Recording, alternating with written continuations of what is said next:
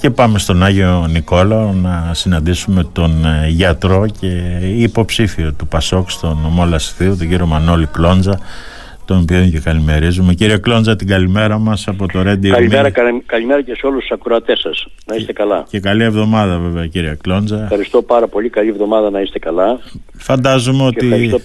Ναι, για ολοκληρώστε να μην σας... Και ευχαριστώ που με πήρατε τηλέφωνο ναι. για να αποδεχτώ το θέμα της συνέντευξης ε, γιατί θεωρώ ότι είστε ένας αξιόλογος και ουσιαστικά όλα αυτά έχουν σημασία σήμερα ημέρα που, που ζούμε με τα προβλήματα της ανακατατάξεις, τους προβληματισμούς κλπ. Μάλιστα. Ε, ε, σας ευχαριστώ για τα καλολόγια κύριε Κλόζα. Φαντάζομαι ότι ακολουθήσατε τον ε, πρόεδρο του Πασόκ στην ε, περιοδία του στο ναι, ναι, ναι, ναι, βέβαια. Ναι. Σε ποιες διαπιστώσεις κατέληξε αλήθεια ο κύριος Ανδρουλάκης και για τα προβλήματα βέβαια του νομού και στον οποίο νομού βέβαια κατεβαίνετε και στις υποψήφιους. Ναι, βασικά τα, τα, το, το, ε, κάναμε επισκέψεις σε επίπεδο νομού. Ναι. Προτιμήσαμε, καθότι υπάρχει τεράστιο πρόβλημα στο κομμάτι της υγείας, ναι. να επισκεφτούμε το νοσοκομείο της Ιεράπετρας Στη συνέχεια επισκεφτήκαμε την Αστέκα στον Άγιο Νικόλαο ναι. και μια ε, συνεχόμενη επίσκεψη στο επιμελητήριο σε συνάντηση με τους φορείς του νομού Λασετίου. Διότι προτιμήσαμε τον νομό Λασετίου στα νοσοκομεία διότι ο νομός Λασετίου από ό,τι γνωρίζετε έχει τέσσερα νοσοκομεία, ένα κέντρο υγείας και ένα κέντρο στο οροπέδιο Λασετίου, κέντρο υγείας στο οροπέδιο ναι. Λασετίου, τέσσερα νοσοκομεία και έχει και ένα κέντρο αποκατάστασης το οποίο υπάρχει στα χαρτιά.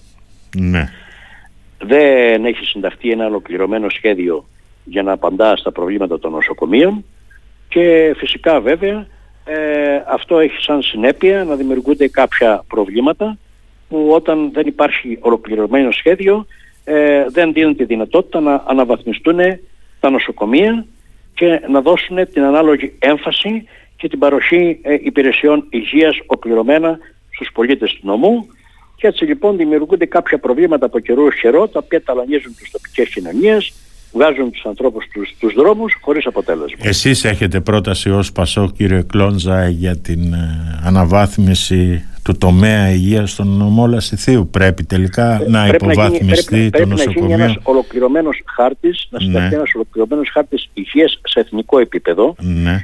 Γιατί ουσιαστικά για να υπάρξει ανάπτυξη δεν μπορεί να υπάρξει ανάπτυξη με υποβαθμισμένα νοσοκομεία και μιλάω για τον νομό, ναι. τον οποίο αυτή τη στιγμή έχω επιλεγεί να ναι. εκπροσωπήσω. Ναι. Ε, για να, επίσης έχουμε τον τουρισμό. Ένα πολύ σημαντικό κομμάτι είναι ο τουρισμός. Ναι. Λοιπόν, για να αναπτυχθεί ο τουρισμός χωρίς νοσοκομεία, όταν δεν παρέχονται συνθήκες ασφαλής ε, στους επισκέπτες, το είναι ένα πρόβλημα. Ε, επίσης πρέπει να τονίσω ότι από νοσοκομείο σε νοσοκομείο γίνονται αρκετές διακομιδές ε, και αν σκεφτεί κάποιος τι κοστίζουν αυτές οι διακομιδές. Ναι. Πόσους ασθενείς μπορούν να αντέξουν τα νοσοκομεία του Ηρακλείου.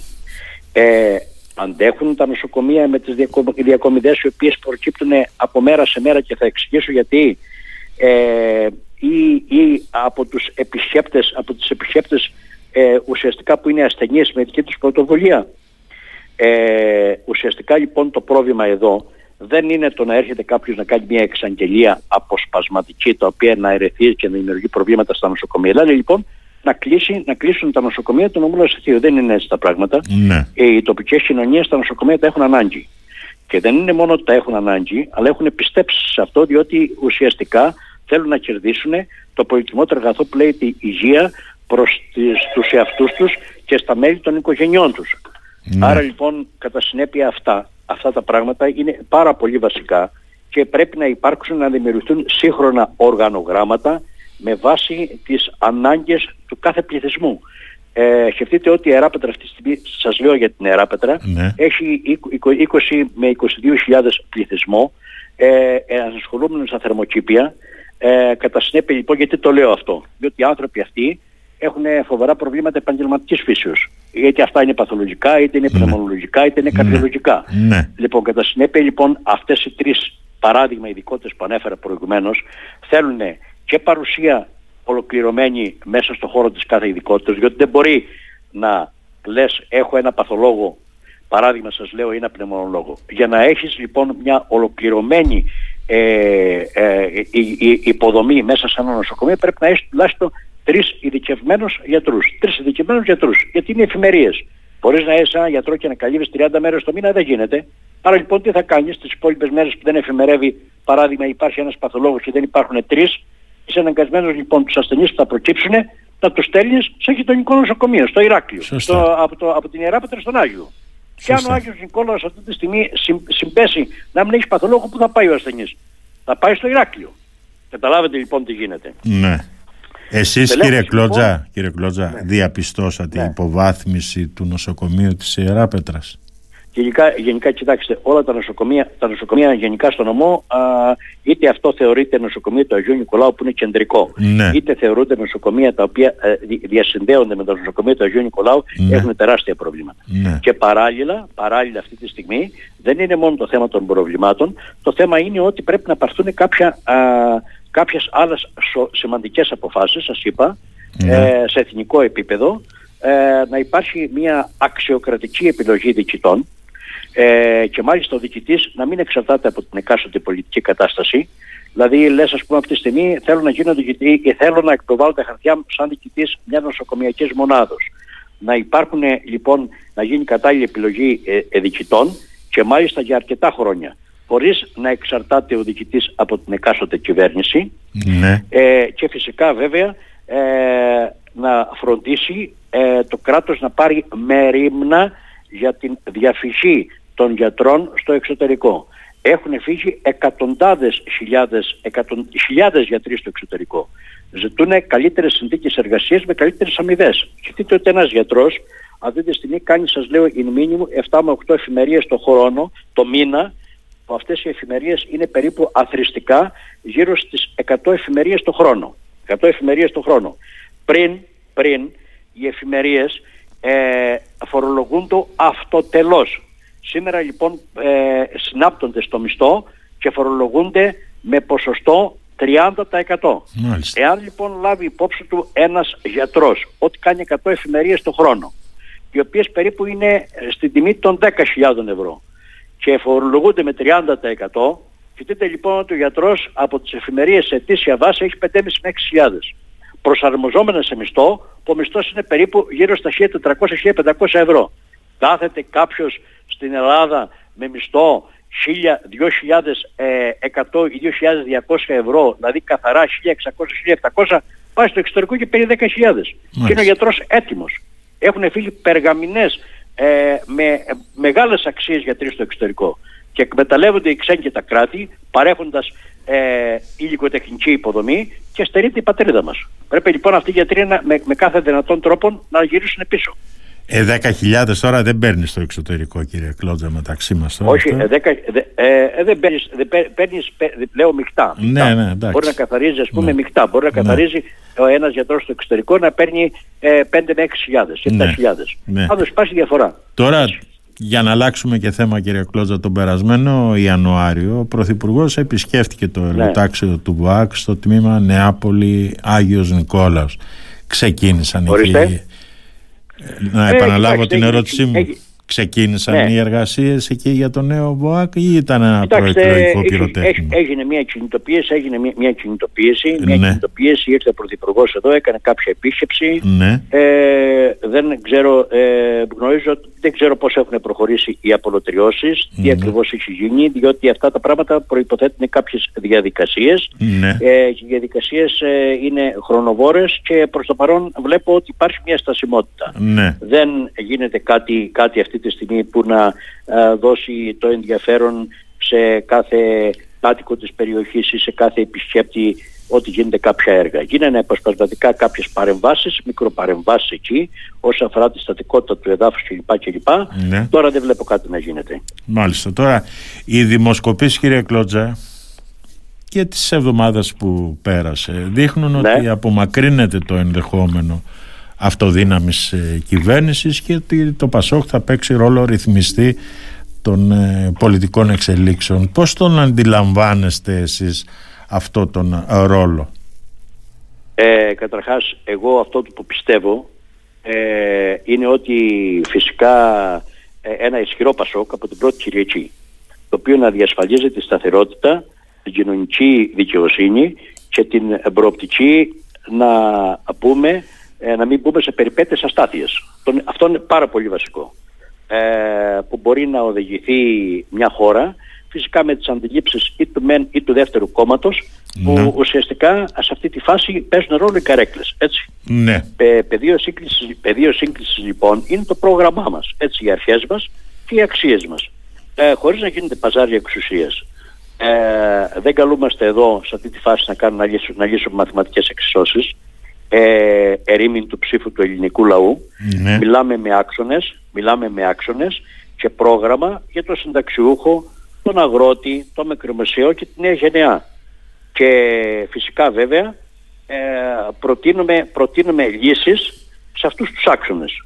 Έτσι λοιπόν ε, ένα ισχυρό ποσοστό θα μας δώσει τη δυνατότητα να κάναμε πράξη το πρόγραμμά μας. Από εκεί και πέρα θεωρώ, θεωρώ ότι η λαϊκή τιμιγορία θα δώσει το αποτέλεσμα από την πρώτη Κυριακή. Εάν έχει ένα ικανό ποσοστό, από εκεί και πέρα η χώρα φυσικά δεν θα μείνει ακυβέρνητη, αλλά δεν θα γίνουν παζάρια. Από εκεί πέρα θα εξολογηθεί ποιος είναι ικανός για να αναλάβει την πρωθυπουργία. Καταλάβετε; Ναι. Θα συνεργαζόσταν με τη Νέα Δημοκρατία ως κόμμα.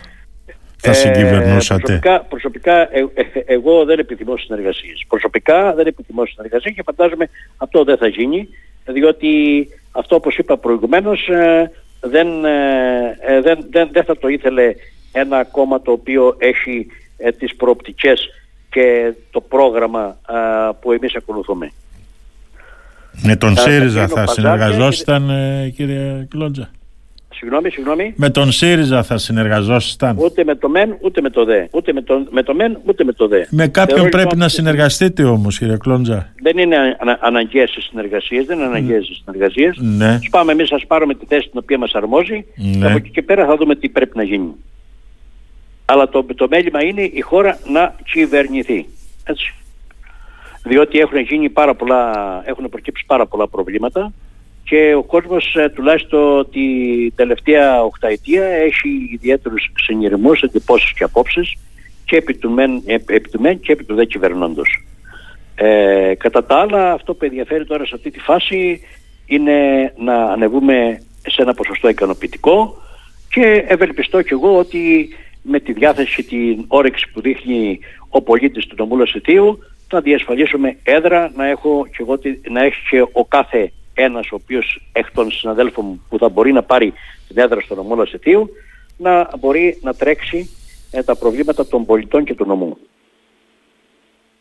Σας ανησυχεί κύριε Κλόντζα το γεγονός ότι σε τρεις από τις τέσσερις ε, δημοσκοπήσεις που έγιναν την ε, περασμένη εβδομάδα παρουσιάζει το ΠΑΣΟΚ μια σχετική πτώση. Έχετε καταλάβει τι φταίει; Ε, υπάρχει πτώση διότι έχω συντρέξει κάποια, κάποια θέματα αλλά βλέπω ότι, βλέπω ότι υπάρχει, δεν, δεν, δεν βλέπω ιδιαίτερη, ιδιαίτερη μείωση στο ποσοστό. Δεν βλέπω ιδιαίτερη μείωση στο ποσοστό. Ναι. Συγκεκριμένα με τις τελευταίες δημοσκοπήσεις που έχουν γίνει ε, δίνει ένα ποσοστό περίπου γύρω στα 18-19% ναι. δίνει ένα ποσοστό 18% δίνει ένα ποσοστό στο ΣΥΡΙΖΑ 19% ναι. και 24% για το νομό συζητάμε τώρα ναι, ναι. και 24% δίνει στη Νέα Δημοκρατία. Αυτά ήταν τα τελευταία ποσοστά της τελευταίας δημοσκόπησης από ό,τι γνωρίζετε ναι. από νομό σε νομό. Ναι. Υπάρχουν βέβαια φυσικά και αρκετοί αναποφάσεις, ήταν 20% έτσι, δεν ξέρω πού θα πάνε αυτοί οι άνθρωποι. Ναι. Μετά έγινε το θλιβερό γεγονός των τεμπών, το θλιβερό γεγονός των τεμπών ναι. που και αυτό ήταν ένα δυστύχημα ε, που άδικα κάθηκαν τόσοι νέοι άνθρωποι ε, οπότε και αυτό παίζει ένα σημαντικό ρόλο στην όλη πορεία. Μάλιστα. Ε, υπάρχουν όπως λένε, όπως υποστηρίζει αυτή τη στιγμή η κυβέρνηση οι διαχρονικές ευθύνες για αυτή την ε, τραγωδία; Ε, θεωρώ ότι σε, αυτά, σε, σε αυτό, αυτό τύπου τις ε, καταστάσεις ναι. ουσιαστικά ότι ε, έχει, έχει, έχει, έχει ευθύνη. Έχει ευθύνη. Ναι. Έχει ευθύνη η κυβέρνηση εννοείται ή... Όχι, υπάρχει, υπάρχει ευθύνη. Πάντα η ευθύνη είναι σε εκείνο που κυβερνά. Όταν αποδέχεσαι την αρχή ότι πρέπει να γίνει ότι υπήρξε παθογένεια στη λειτουργία, ε, υπάρχει παθογένεια στη λειτουργία του, του κράτους και αυτό φυσικά φάνηκε ότι είναι, ε, είναι κα, κα, καθαρά είναι, φαίνεται καθαρά μια αμετανόητη, ένας αμετανόητος τρόπος εξουσίας των κυβερνώντων. Ναι. Αναγνωρίζετε και στο ΠΑΣΟΚ πολιτικές απαξίωσεις των ελληνικών ε, σιδηροδρόμων κύριε Κλόντζα; Που, τελικά, ε, που τελικά οδήγησαν στην ε, ιδιωτικοποίησή του; Ε, όταν έχεις, όταν, όταν έχεις κάνει μια σύμβαση την 717 ναι. για την εγκατάσταση ενός συστήματος τηλεδιοίκησης ναι. στο σιδηροδρομικό ε, στο σιδηροδρομικό στα προβλήματα του σιδηροδρόμου. Ναι, από το 2014. ναι. Ακριβώς. Και παραμένει ανολοκλήρωτη, υπάρχουν κάποιες Αθήνες. Ε, ενώ λοιπόν πρέπει να ολοκληρωθεί ένα σύστημα σε δύο χρόνια, ε, παίρνει παρατάσεις και το ναι. κόστος του έργου από 41 εκατομμύρια αυξήθηκε στα 54 εκατομμύρια. Ναι. Έτσι. Άλλοι λένε στα 100. Λοιπόν, ε, σας λέω 54 ναι, ναι. εκατομμύρια. Ναι, ναι. Έχουν περάσει λοιπόν 9 χρόνια. Ε, και δεν έχει, δεν έχει ε, ε, υλοποιηθεί κάτι ενώ στην υπόλοιπη Ευρώπη, Ευρώπη ε, το πρόβλημα, τα προβλήματα έχουν φτάσει σε επίπεδο 2 και εμείς δεν έχουμε ακόμα φτάξει σε επίπεδο 1. Ναι. Έτσι. Ποιος φέρει την ευθύνη; Και αυτό κάνω μια, μια, μια, αυτή, μια αναδρομή στην τελευταία 9 ετία και να καταλάβουμε γενικά και οι ακροατές τι συμβαίνει. Ναι, μάλιστα. Μάλιστα. Λοιπόν... Και φυσικά βέβαια την κυβερνητική αδιαφορία την έδειξε τώρα και το πρώτο το, το πόρισμα της αρχής διαφάνειας. Έτσι. Ναι. Πώς σχολιάζεται αλήθεια την επιστροφή του Παύλου Πολάκη στα ψηφοδέλτια του ΣΥΡΙΖΑ; Ε, είναι αυτό το όλο το οποίο περιέγραψα προηγουμένως. Ναι. Ε, ο, ο, ο, φαίνεται, αφήνει να διαφανεί ότι ε, παίζονται παιχνίδια κάτω από το τραπέζι. Ναι, μάλιστα καθένας ε, ε, κάνει τα παζάρια του για τους δικούς τους λόγους και τους δικούς του τρόπους, καταλάβατε; Μάλιστα. Κύριε Κλότζα, να, κύριε Κλότζα, να σας ευχαριστήσω για αυτή την ε, συζήτηση. Και εγώ, σας ευχαριστήσω, και εγώ να σας ευχαριστήσω για την προτίμηση στο πρόσωπό μου και ό,τι χρειαστείτε είμαι στη διάθεσή σας να σας δώσω πληροφορίες όπως νιώθω, όπως ε, ερμηνεύω ε, μέσα από τη διαδικασία της μελέτης και των προβλημάτων σε εθνικό και σε τοπικό επίπεδο. Να είστε καλά. Εμείς βέβαια είμαστε υποχρεωμένοι να μιλάμε με όλους τους υποψήφιους σε όλη την Κρήτη, οπότε... Ναι βέβαια. Γι' αυτό και μιλάμε μαζί σας. Λοιπόν κύριε Κλόντζα, την καλημέρα μας. Καλή εβδομάδα κύριε Κλόντζα. Να, να είστε καλά και σας ευχαριστώ πάρα πολύ για την προτίμηση στο πρόσωπό μου. Να είστε καλά. Να είστε καλά. Την καλημέρα μας.